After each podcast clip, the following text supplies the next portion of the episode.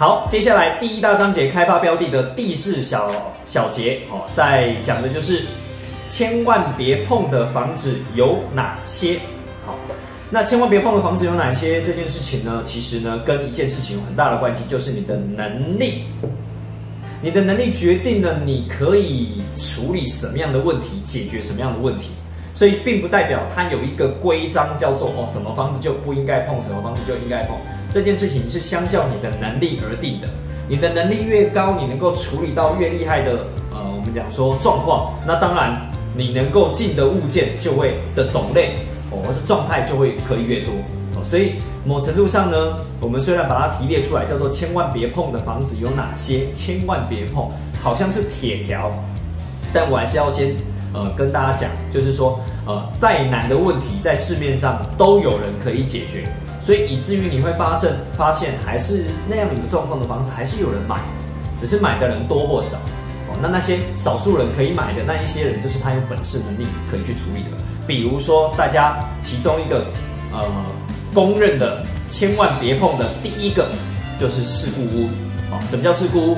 就是非自然死亡的这样的案子，就是有人啊在这个房子里面死掉，他不是因为自然死，自然死亡就是你年纪到了。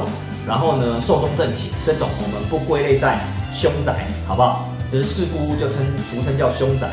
那什么是事故屋？比如说这个人自杀在这个房间里面才算哦。如果他因为跳楼出去，哦，结果他最后死在外面，这样算不算？哦，照道理来讲是不算的。但是民俗风情还是会讲，哦，民俗风情。但是这间房子基本上。不会被注记为叫做事故物哦，原则上是这样子。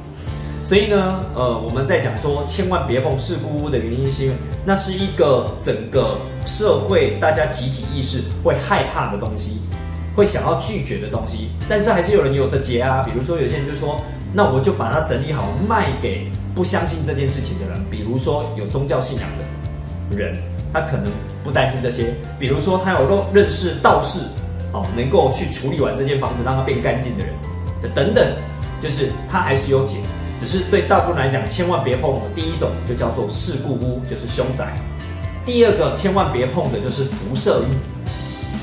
辐射为什么千万别碰呢？因为对于呃，我们讲说，那那也是仅次于事故屋的一个心理状态，就会觉得我好像住在一个有辐射的房子里面，我的身体会变不好。有时候真的就科学来测量，不一定会变不好。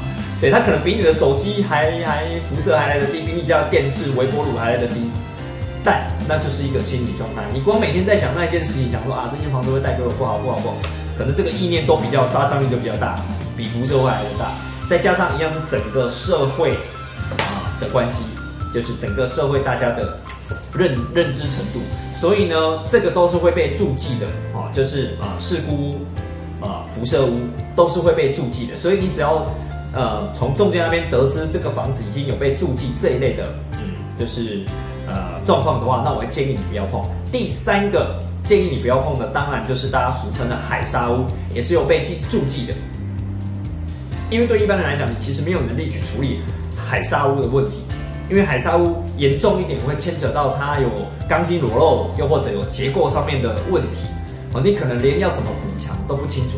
当然，你说还是可以找专业的人士来啊，比如说找结构技师来啊，找建筑师来啊，我们重新弄这些事情，把它解决好。当然可以啊，就花钱嘛。